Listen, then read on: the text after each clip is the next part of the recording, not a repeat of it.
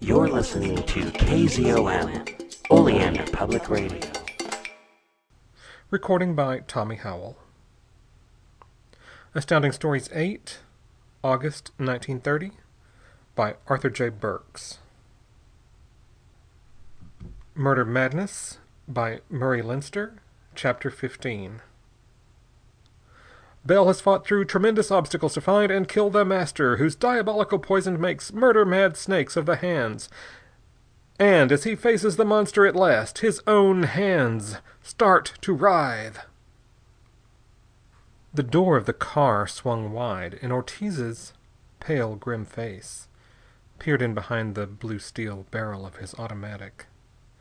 He smiled queerly at Jamison with a grunt of relief, tapped Bell's wrist in sign to put away his weapon. "Ah, very well," said Ortiz, with the same queer smile upon his face. "One moment." He disappeared. On the instant there was the thunderous crashing of a weapon. Bell started up, but Jamison thrust him back.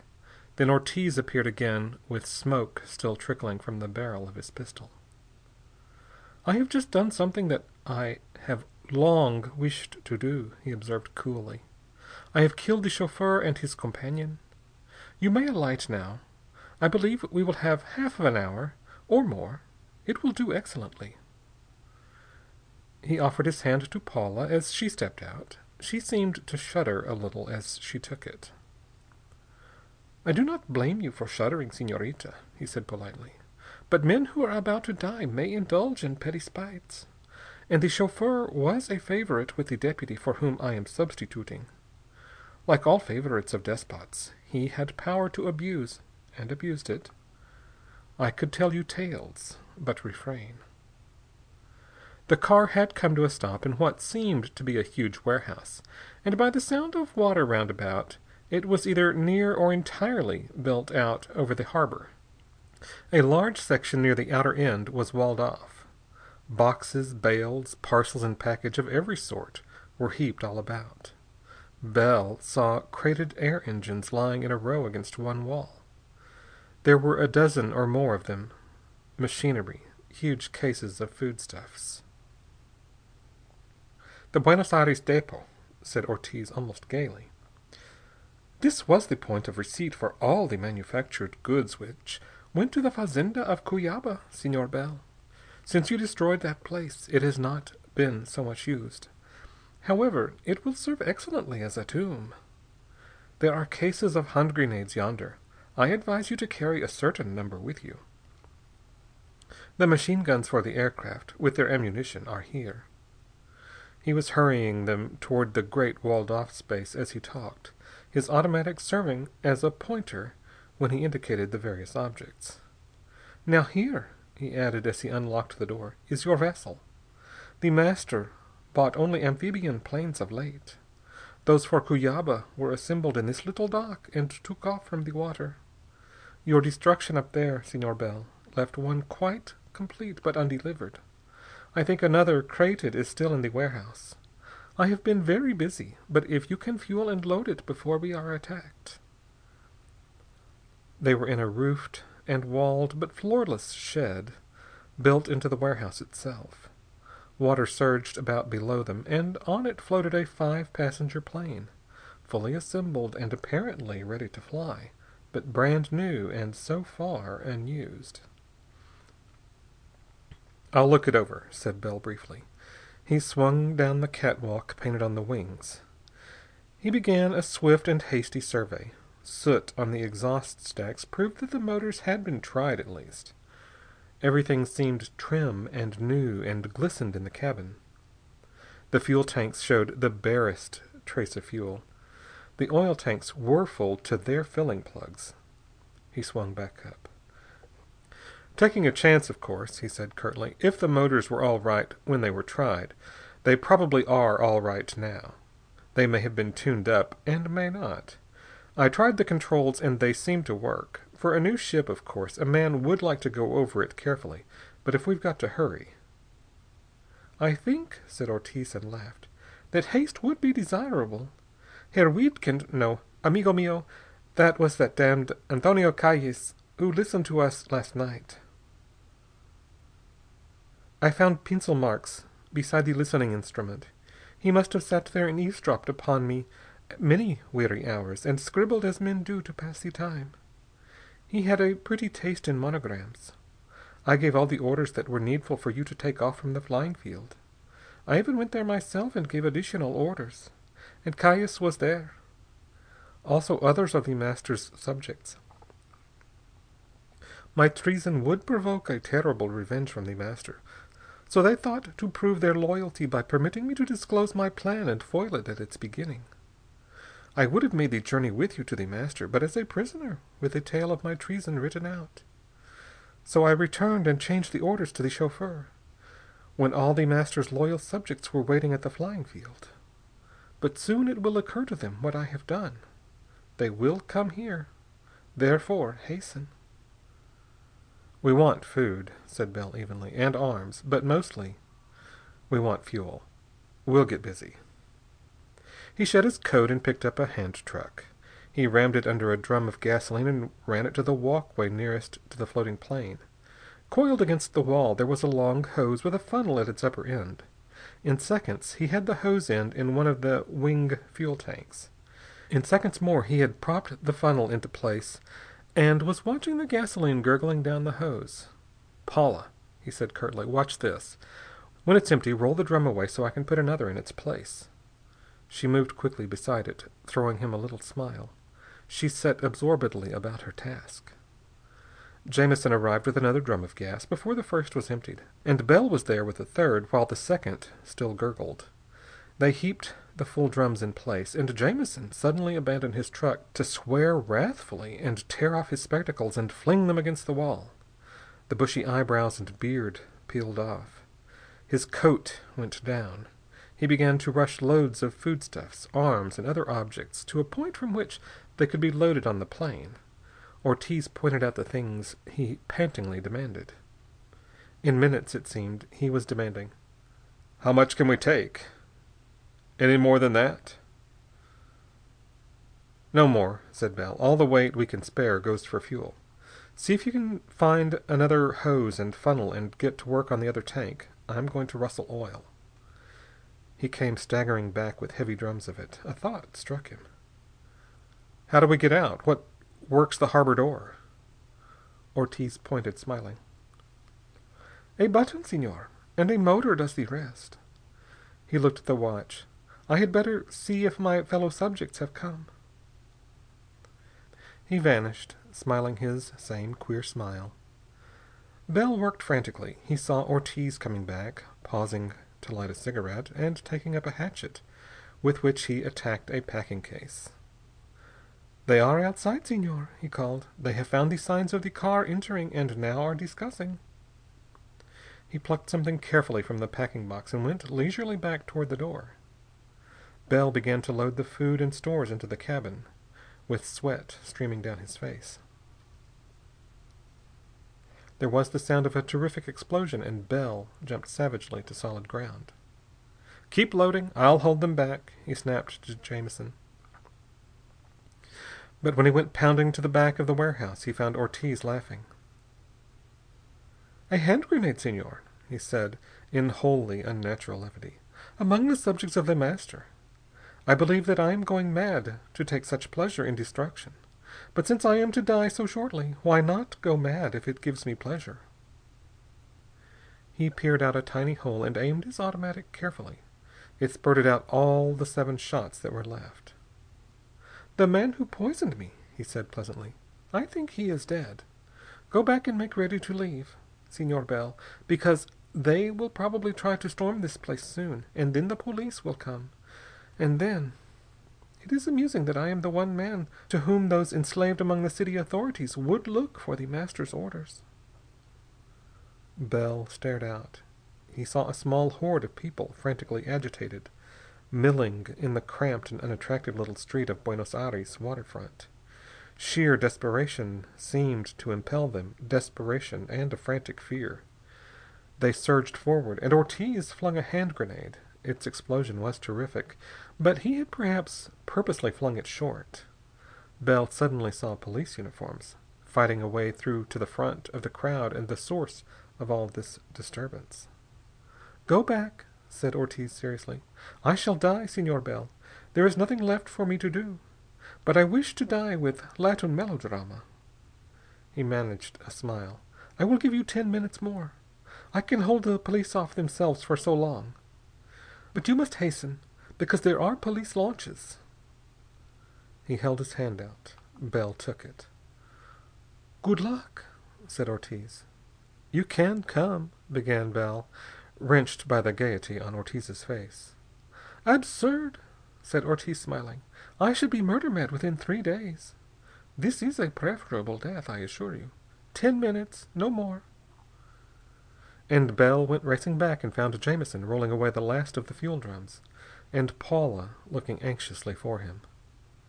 "Tank's full," said Jamison curtly. "Everything set? What next?"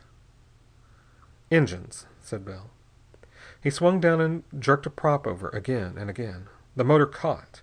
He went plunging to the other. Minutes. They caught. He throttled them down to the proper warming up roaring, while the air in the enclosed space grew foul. Once more to the warehouse. Ortiz shouted and waved his hand. He was filling his pockets with hand grenades. Bell made a gesture of farewell, and Ortiz seemed to smile as he went back to hold the entrance for a little longer. "We're going," said Bell grimly. "Get your guns ready, Jamison, for when the door goes up." He pressed on the button Ortiz had pointed out. There were more explosions and the rattle of firearms from the front of the warehouse. There was a sudden rumble of machinery, and the blank front of the little covered dock rose suddenly. The sunlit waters of Buenos Aires harbor spread out before them. To Bell, who had not looked on sunlight that day, the effect was dazzling. He blinked, and then saw a fast little launch approaching.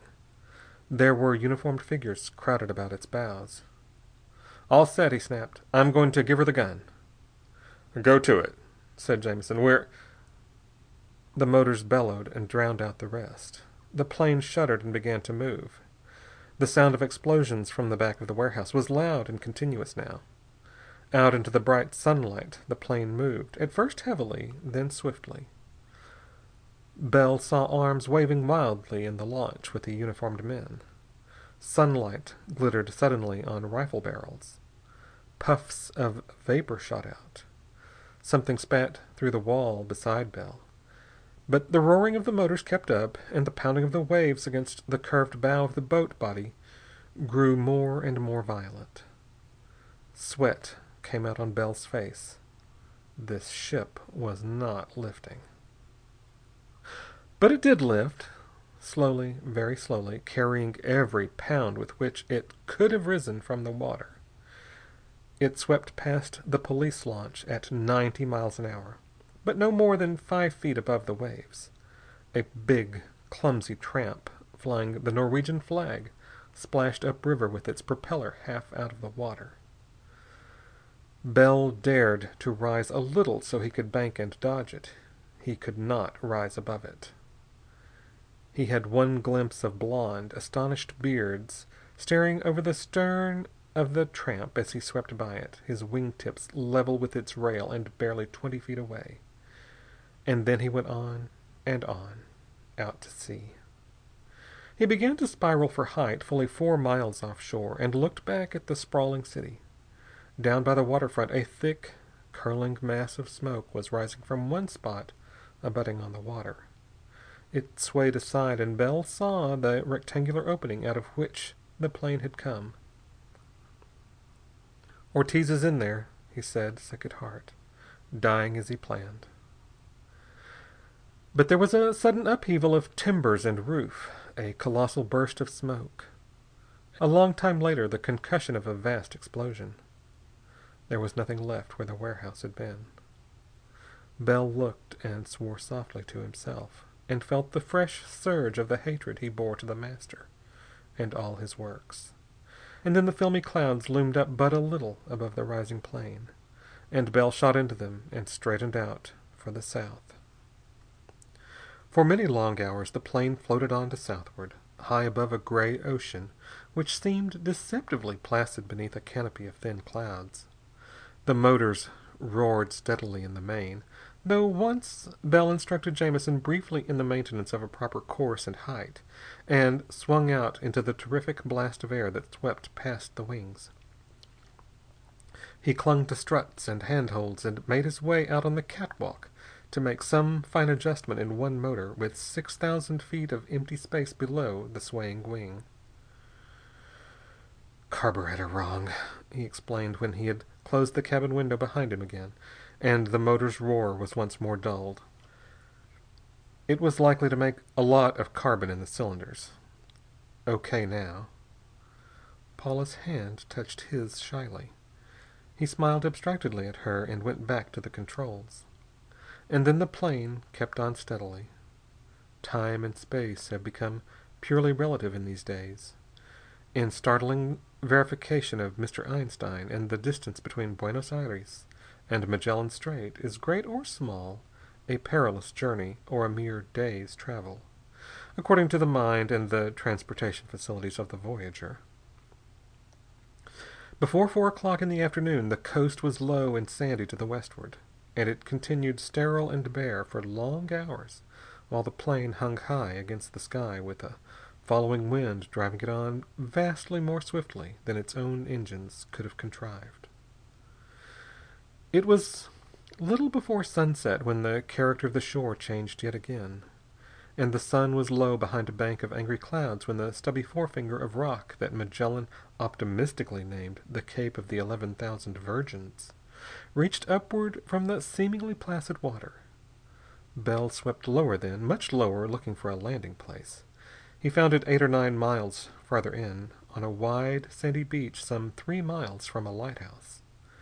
The little plane splashed down into tumbling sea, and half supported by the waves and half by the lift remaining to its wings, ran for yards up on the hard-packed sand. The landing had been made at late twilight, and Bell moved swiftly when he rose from the pilot's seat. "I'm going over to that lighthouse," he said curtly. "There won't be enough men there to be dangerous, and they probably haven't frequent communication with the town. I'll learn something, anyway. You two stay with the plane." Jamison lifted his eyebrows and was about to speak, but looked at Bell's expression and stopped. Leadership is everywhere a matter of emotion and brains together. And though Jamison had his share of brains, he had not Bell's corroding, withering passion of hatred against the Master and all who served him gladly. All the way down the coast, Bell had been remembering things he had seen of the Master's doing. His power was solely that of fear, and the deputies of his selection had necessarily been men who would spread that terror with an unholy zest. The nature of his hold upon his subjects was such that no honorable man would ever serve him willingly, and for deputies he had need of men even of enthusiasm. His deputies, then, were men who found in the assigned authority of the Master full scope for the satisfaction of their own passions. And Bell had seen what those passions brought about. And there was a dull flame of hatred burning in his eyes that would never quite leave them until those men were powerless and the Master dead. "You look after the ship and Paula," said Bell impatiently. "All right?" Jamison nodded. Paula looked appealingly at Bell, but he had become a man with an obsession.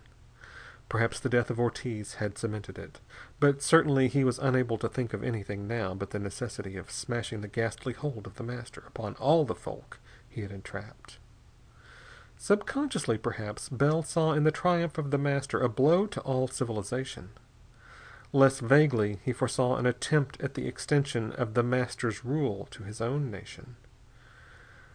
But when Bell thought of The Master, mainly he remembered certain disconnected incidents. The girl at Ribiera's luxurious fazenda outside of Rio, who had been ordered to persuade him to be her lover, on penalty of a horrible madness for her infant son if she failed. Of a pale and stricken fazendeiro on the Rio Laurenço, who thought him a deputy and humbly implored the grace of the Master for a moody twelve-year-old girl. Of a young man who kept his father, murder mad, in a barred room in his house, and waited despairingly for that madness to be meted out upon himself and on his wife and children of a white man who had been kept in a cage in Cuyaba with other men. Bell trudged on through the deepening night with his soul a burning flame of hatred. He clambered amid boulders, guided by the tall lighthouse of Cape Possession, with the little white dwelling he had seen at its base before nightfall. He fell and rose, and forced his way on and upward, and at last was knocking heavily at a trim and neatly painted door. He was so absorbed in his rage that his talk with the lighthouse keeper seemed vague in his memory afterward. The keeper was a wizened little Welshman from the Chubut who spoke English with an extraordinary mixture of a Spanish intonation and a Cimbrian accent. Bell listened heavily and spoke more heavily still. At the end he went back to the plane with a spindle-shanked boy with a lantern accompanying him. All settled, he said grimly when Jamison came out into the darkness with a ready revolver to investigate the approaching light. We get a boat from the lighthouse keeper to go to Punta Arenas in. He's a devout member of some peculiar sect, and he's seen enough of the hell Punta Arenas amounts to, to believe what I told him of its cause. His wife will look after Paula, and this boy will hitch a team to the plane and haul it out of sight early in the morning. With the help of God, we'll kill Ribiera and the Master before sunset tomorrow. End of chapter 15 of Murder Madness by Murray Leinster.